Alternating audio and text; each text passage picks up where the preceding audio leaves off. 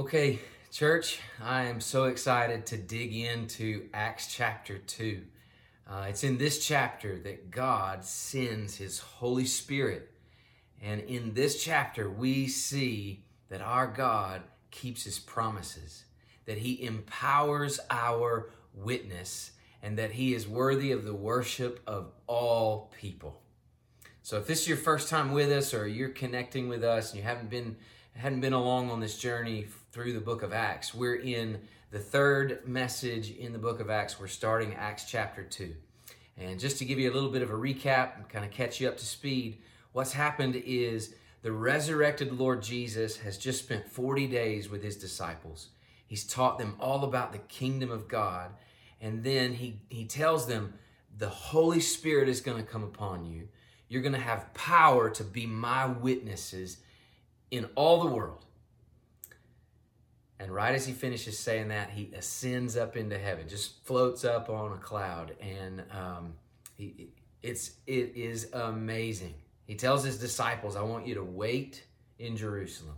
So that's what they go. They they go and they wait in Jerusalem. Last week we talked about how when they gathered in Jerusalem in that upper room, that those disciples devoted themselves to prayer, to the authority of Scripture, and they took comfort in the fact that we serve a sovereign God, that He's in control of everything, even a betrayer from within the ranks, Judas, who betrayed the Lord Jesus and sold him for 30 pieces of silver. That God is in control of all that. So they prayed, they sought the scriptures, they trusted in the sovereignty of God, and they selected Judas's replacement, which was Matthias. So we've just spent two weeks on all of that. And now we come to Acts chapter 2, where the people of God, the 120, are still gathered, and God is gonna, He's gonna come in a big moment. So as you're uh, finding your place in God's Word in Acts chapter 2, um, let me just ask you uh, just something in the way of introduction. Have you ever uh, known someone who overpromises and underdelivers? I don't know, maybe for you it's um, it's a, a, political figure. You know, we're in election year, and all the time presidential candidates are promising that they're going to do something, and then they under deliver. Or maybe you've built a house or done a remodel, reconstruction, something like that, and you've had a contractor that came in and said, "Hey, here's what I can do for you," and lo and behold, they uh, overpromised and under delivered.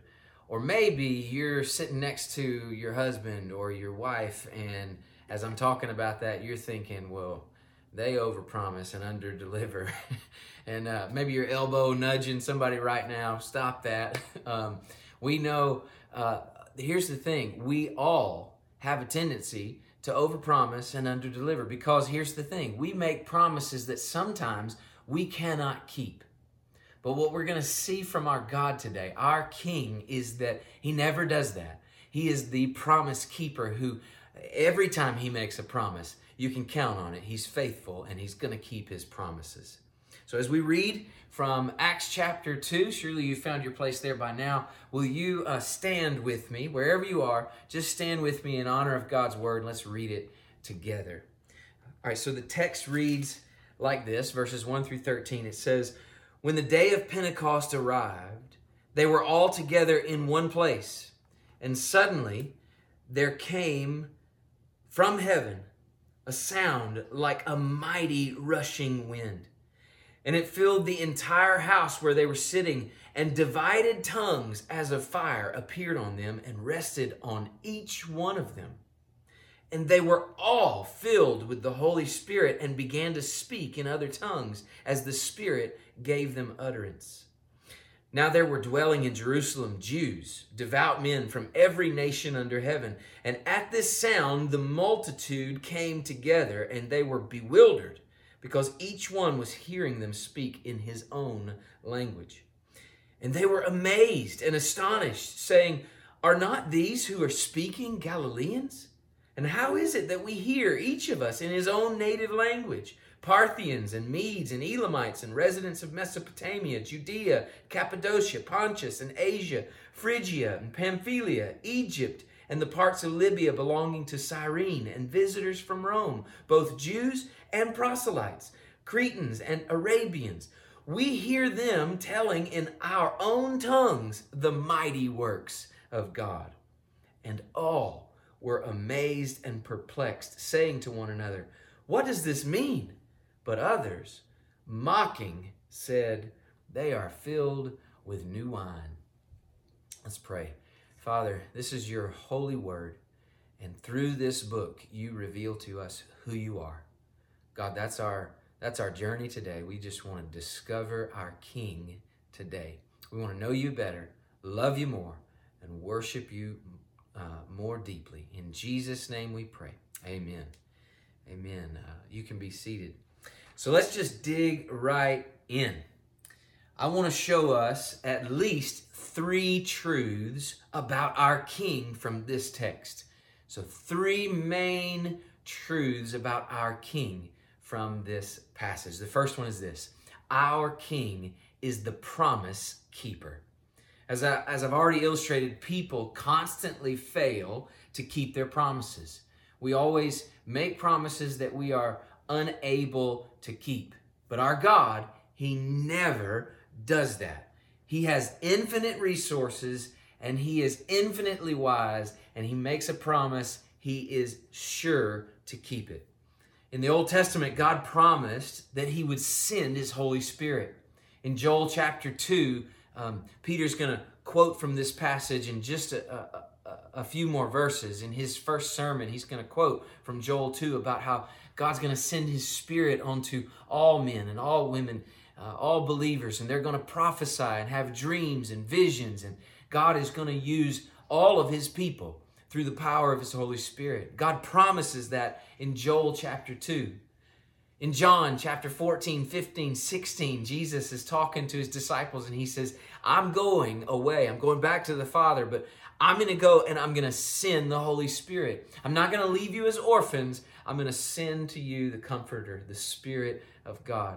And then, just in this chapter, Acts chapter 1, in verse 5, Jesus makes a promise you will be baptized with the Holy Spirit not many days from now. And then, Acts 1 8, he says another promise you will receive power when the Holy Spirit comes upon you.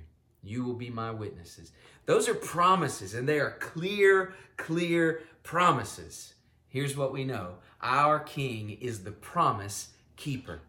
There are also some things about um, his timing, God's timing, that we should uh, take note of. First thing is, God doesn't work on your timetable. There's a little word in this text in Acts chapter 2. Um, it's in verse 2, it says, And suddenly there came from heaven. Here's what we get from that um, well, it indicates that these disciples, they weren't aware of the exact time that the Spirit would come.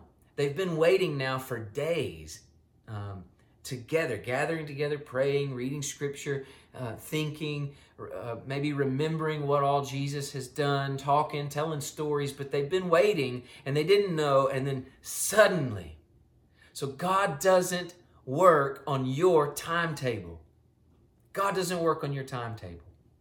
Secondly, though, God's timing is perfect. And I take that from right at the beginning of this text. It says, When the day of Pentecost arrived. That day of Pentecost is really significant. Uh, we probably don't pick up on all the things, but I want to give us a few things about Pentecost that are really important. The name Pentecost means 50 days after, and specifically 50 days after Passover. So we should always connect Pentecost, the coming of the Spirit, the blessing and glory of God coming on, coming on and into man with Passover, the sacrifice and suffering of Jesus Christ, the Lamb of God, broken and spilled out, blood broken and spilled out for us. We should always connect Pentecost with Passover. So, here's what I want us to do. I want to walk through this really quickly about God's timing being perfect. What we see here at Pentecost is a gospel fulfillment of lots of Old Testament shadows that find now their reality in Jesus Christ. The day of Pentecost, like I said, is significant um, because it, it points us all the way back to Passover, three feasts really Passover, then the Feast of First Fruits, and then Pentecost. Let me explain what those are quickly.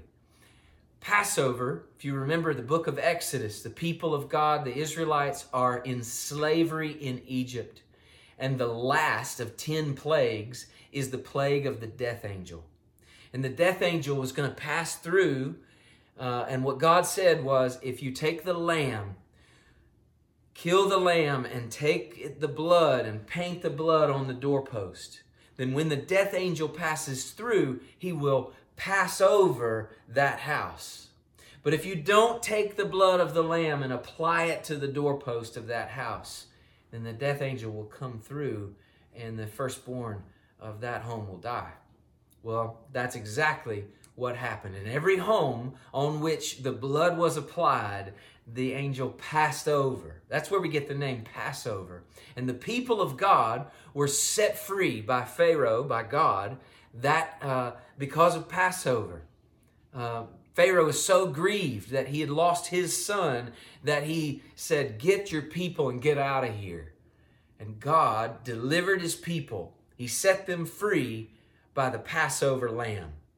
And at Passover, now in the New Testament, that's the shadow in Exodus. The New Testament realization is that Jesus Christ is the Passover lamb. His body broken, his blood shed. And wherever the blood is applied, um, there is freedom from sin and freedom from death. We are set free by the blood of Jesus Christ. That's what we celebrate. At Passover, we remember the cross. Well, after Passover, uh, the people of Israel celebrated the first fruits harvest, or the first fruits uh, feast. And it was the Sunday right after Passover. Well, for us, that's Resurrection Sunday. Resurrection Sunday. Jesus is the first fruits from the dead, is what the New Testament says. He's the first fruits of the resurrection of God, meaning he is uh, the first of what's to come. So when we look to a resurrected Jesus, we know and believe that's what our resurrection will be like. And we take great hope in an empty grave. The empty tomb gives hope because he's the first fruits of a great harvest of souls. That's the first fruits, the feast of first fruits. Well, then, that's Sunday after Passover. Well, now we go 50 days from Passover and we celebrate Pentecost. The original Old Testament Pentecost was when Moses went up on Mount Sinai and he met with the Lord, and the Lord gave the Ten Commandments. And Moses came down off of Mount Sinai to, to uh, tell the people that God had spoken and God had given his law. Well, the people of Israel from that time forward celebrated the giving of the law through uh, the, the Feast of Weeks. So, seven weeks from Passover is Pentecost. Feast of Weeks, seven weeks, 49 days plus one, the Sunday is Pentecost. And on that 50th day, they would celebrate the giving of the law. But here's what happened in the Old Testament Moses came down off the mountain with the law, and what did he find there? Were the people of God worshiping God? No, while Moses was gone on the mountain, they had um, they had uh, melted their gold and crafted a golden calf and were singing and worshiping this golden calf. They were in the middle of deep idolatry. Moses was heartbroken, and God's judgment came down. When the law was given, the judgment of God came and 3,000 people died. Now, that was a shadow. The New Testament gives us the beauty of what was to come. This is the promise that God has been has been foretelling all of this time. The redemptive story is that the Spirit of God comes at Pentecost in the New Testament and the spirit of freedom and life, not the law, the law that brings death, that exposes sin, but the spirit brings and gives life. And that's what we see at Pentecost. The Holy Spirit comes, the message of the hope of Christ is proclaimed, and 3,000 souls are brought to eternal life in, by faith in Jesus Christ. That's powerful and beautiful. And all it shows us today is that God, our King, is the promise keeper. Now, I just want to mention a couple of things in way of um, doing just a little bit of teaching here. Uh, because our terms and the way we talk about the Holy Spirit matters. Um, the first thing that comes to my mind is that conversation Jesus had with Nicodemus. In John chapter 3 and verse 8, Jesus compares the Holy Spirit to the wind. And he says, You can't know where it's going or where it's come from. Uh, and that's so it is of anyone who's born of the Spirit, is what Jesus says. So here's what we know about the Holy Spirit from that one verse is that he's mysterious. Like we can't know everything there is to know about the Holy Spirit. So let's just admit that. There are some things we're not going to know. We're not going to be able to figure it out. Let's be humble enough to admit that. And then, secondly, um, we can't control him. He's like the wind. Who can control the wind? Um, you can't. I can't. We can't know him fully, and we certainly can't control him. So, with that kind of humility, I want to do just a little bit of teaching about the Holy Spirit. There's two different ways that Luke talks about the Holy Spirit right here in chapter 1 and chapter 2. The first thing he says, Jesus said, You will be baptized not many days from now, baptized in the Spirit. And then in chapter 2, it says, And they were all filled with the Holy Spirit. Well, those are two uniquely different expressions that we really need to talk about both. To be baptized literally means to be submerged in, right? That's the literal meaning. That's the reason when we baptize somebody, we put them underwater. But that's not what's meant here. It's more of a figurative meaning, which is it, baptism means to be identified with. The New Testament's going to say things like, You are baptized into Christ. You're identified with Christ, not submerged under Christ. You are just identified with Him. So when Jesus says you will be baptized in the Holy Spirit, He's talking about you'll be identified with Jesus and His body, His church. Now, baptism of the Holy Spirit um, is what happens when you repent and believe in Jesus Christ. And it only happens one time in the life of a believer, in the moment of salvation.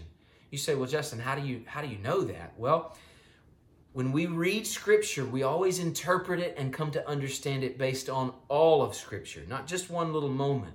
And especially when we read a book like the book of Acts, we can't we can't build our theology around just this one book, which happens to be um, a unique period in history. Lots of things are happening that are not prescriptive for how they're always going to happen.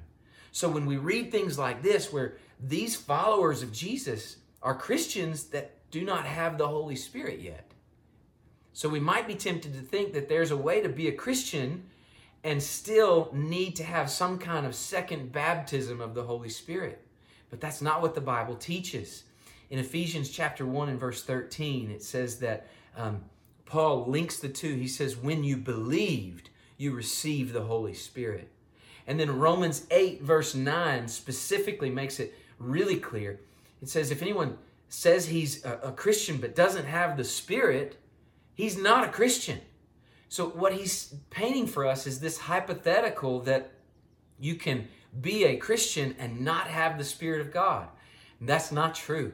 If you are a Christian, you have been baptized in the Holy Spirit.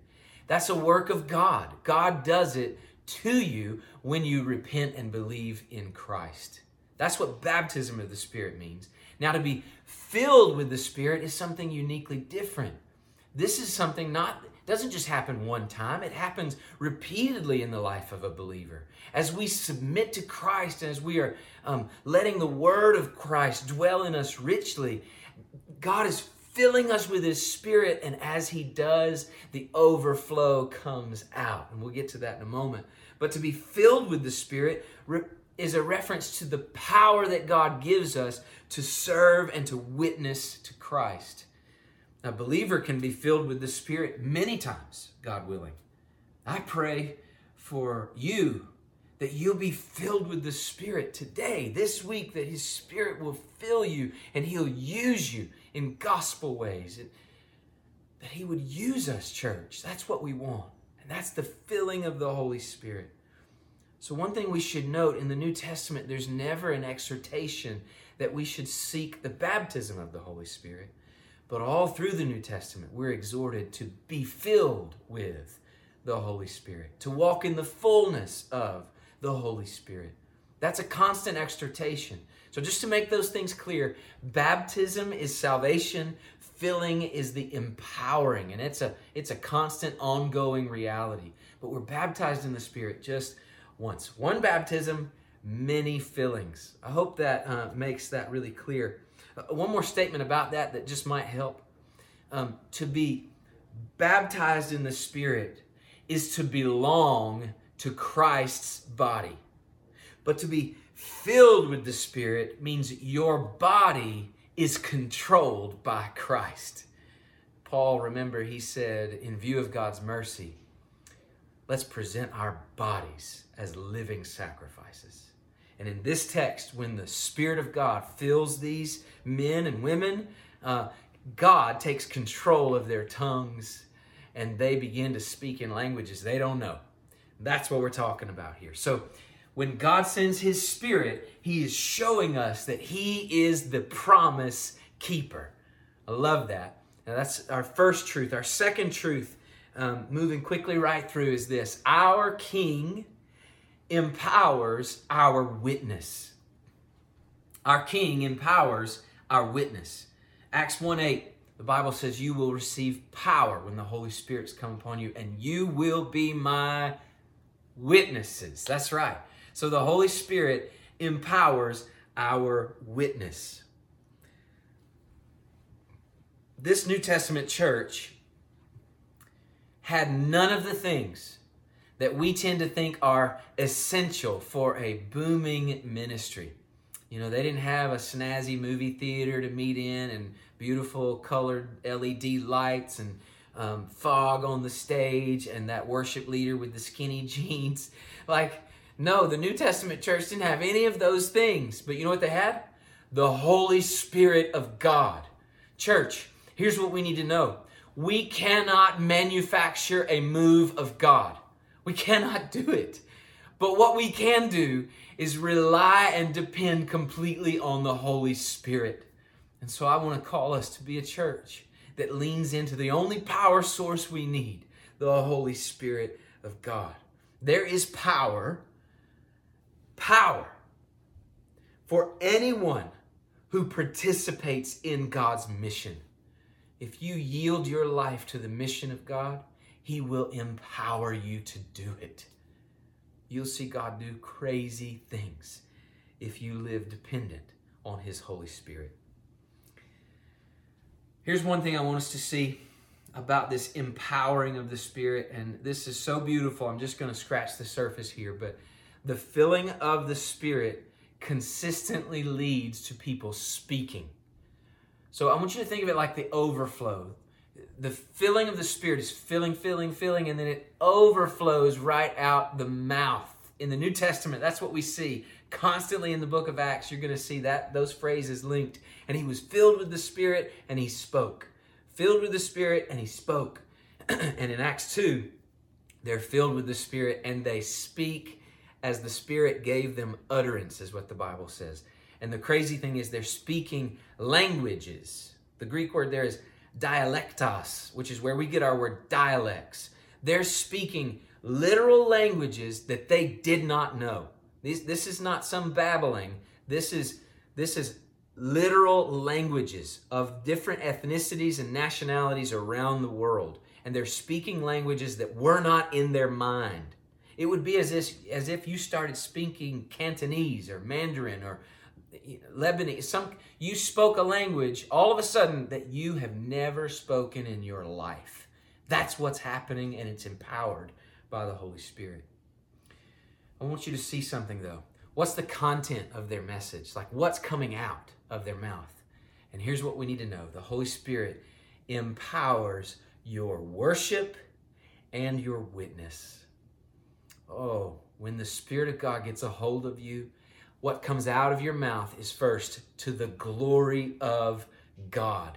I love what we see in verse 11 the crowd is gathered because they're hearing this noise of 120 people um, speaking loudly in all different languages. It's wild. And they're hearing that noise, so they've gathered and they're, they're listening. They go, I can't believe he's, they're speaking my language. I understand what they're saying. And here's what they're saying the Bible says in verse 11 We hear them telling in our own tongue the mighty works of God. Now, I don't know if you see that, but that's praise. That's speaking about how good our God is. It's a declaration of his glory. That's what the Spirit empowers is your worship. He empowers your worship. Oh, there's nothing, church, like the sound of hearts expressing loving praise to a glorious God. This genuine and passionate affection for God from satisfied souls is the best witness to Jesus Christ. Genuine, passionate affection for God is the best witness for Jesus Christ. Are people drawn to love Jesus because of your love for Jesus?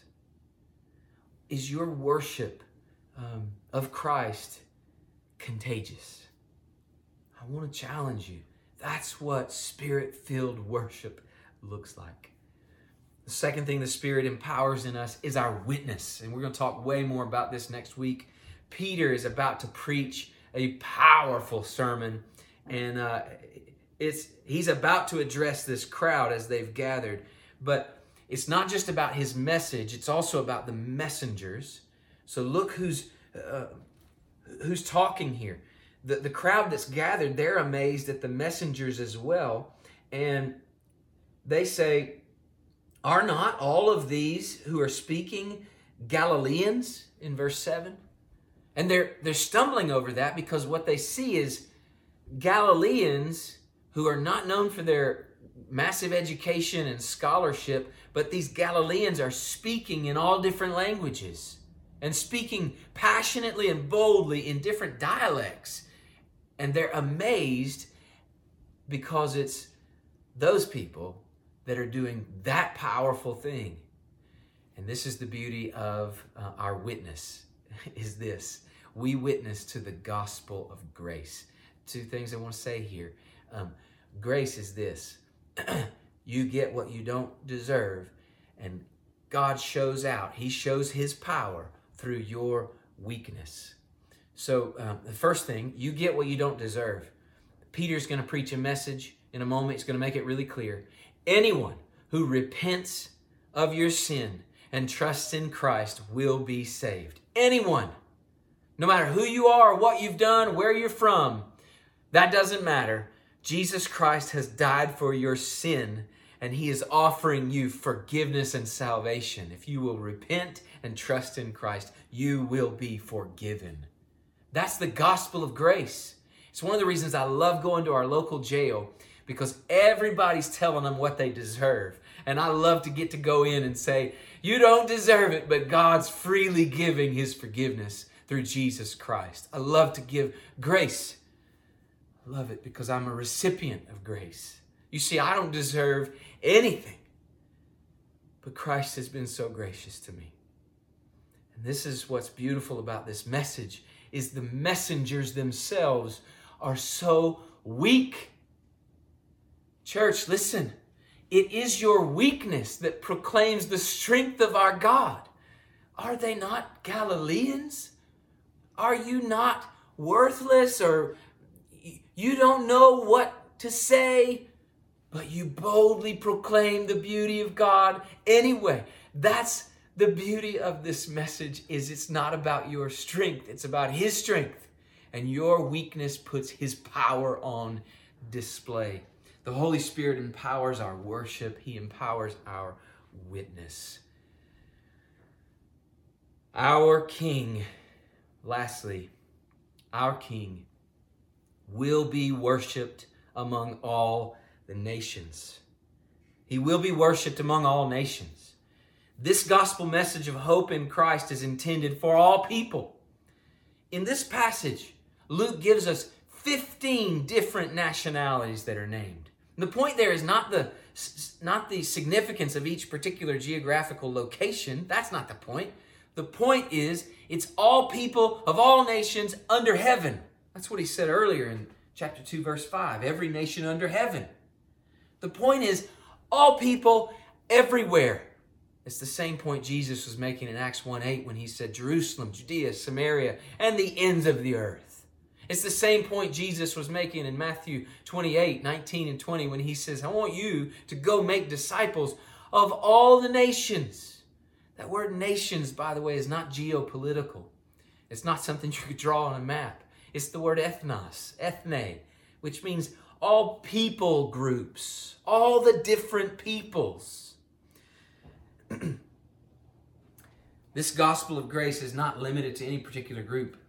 It's not limited to just to Jews. That's one of the things Jesus is teaching his followers in this moment is that he wants to give his spirit to all the nations. He wants new life, new birth, and he wants the worship of all peoples everywhere. You know, we saw earlier um, the gospel fulfillment of, of what Passover, first fruits, and Pentecost is all about. And right here we see the gospel reversal I don't know if you're super familiar with the story of the Tower of Babel, but uh, what happened there is the people are trying to build their way to God. They're building a tower, trying to get to the heavens, and they want to make a name for themselves.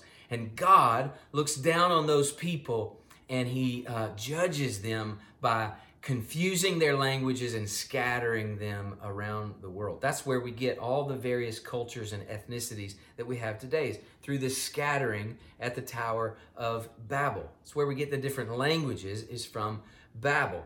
So here's a couple of contrasts. I want you to see this great reversal from Babel to Pentecost. So at Babel, God confused man's languages so that they couldn't understand.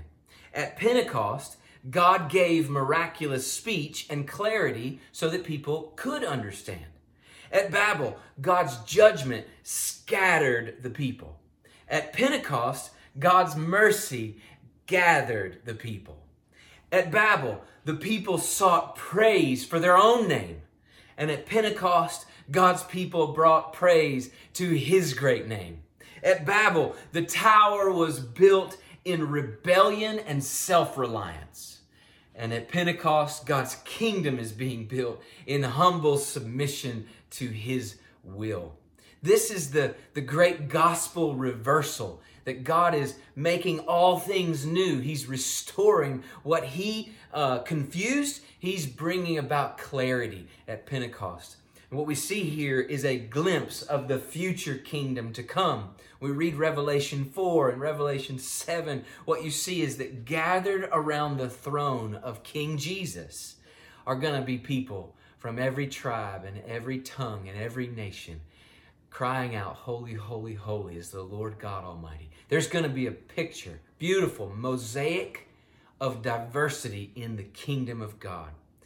So, church, here's what I want us to know practically from this. Practically speaking, is I want us to be a church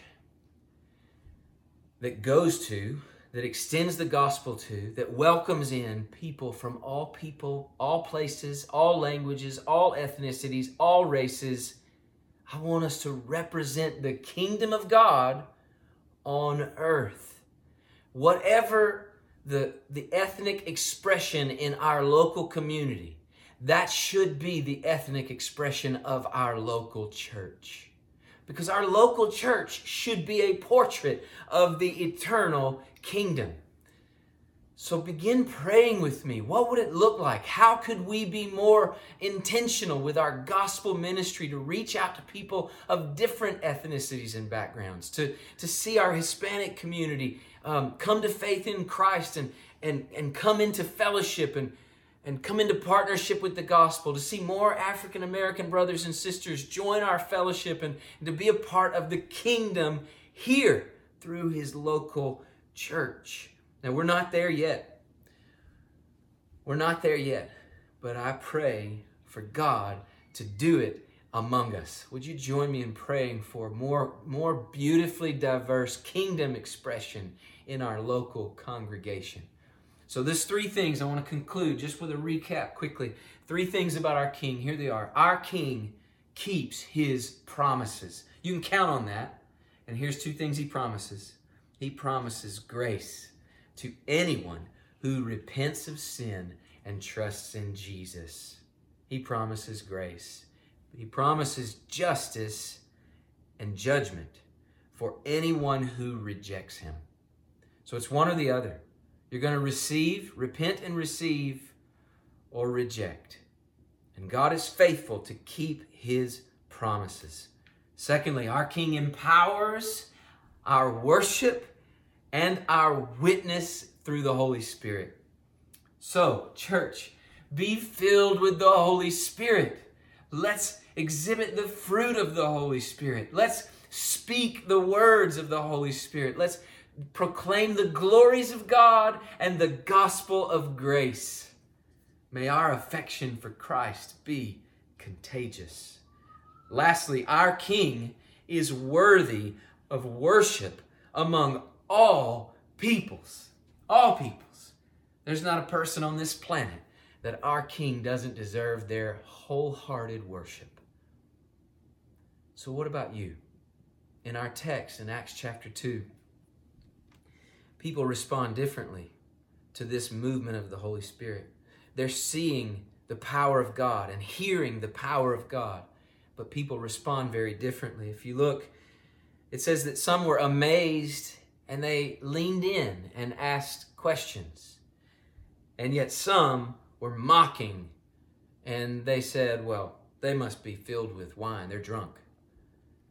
So there's really two ways to respond when you when you've experienced or seen the power of God. There's two ways to respond. You can be amazed and you can lean in and ask questions and look for God to, to give those answers and to, to rescue your heart. You can be amazed and lean in, or you can mock, be mocking, and push away and continue to build your own tower. Usually, uh, that's very subtle. You know, you won't you won't find many people in, in our culture that are mocking God. You know, like the the imagery in my mind is Lieutenant Dan on that ship in Forrest Gump, the movie. Maybe you remember when he's kind of mocking and cursing God in a very bold and brash way. There's not many people who talk to God that way. Maybe they're scared to, I don't know. But not many people do that.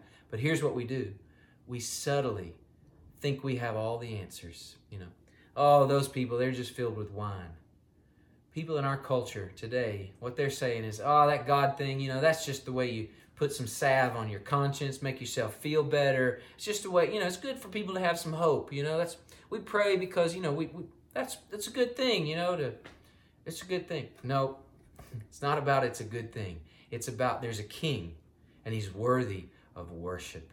Are you seeing what King Jesus is doing? He's building his kingdom. The Spirit of God has come the Spirit of God has come and He is building His kingdom. And we are kingdom people. Church, I'm praying for a mighty move of the Spirit of God, and I hope you'll join me in that.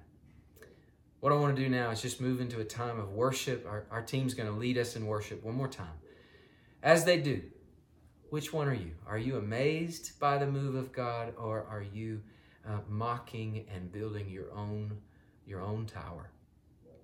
I pray that you will lean in, ask the questions, and find yourself baptized in and filled with the Holy Spirit.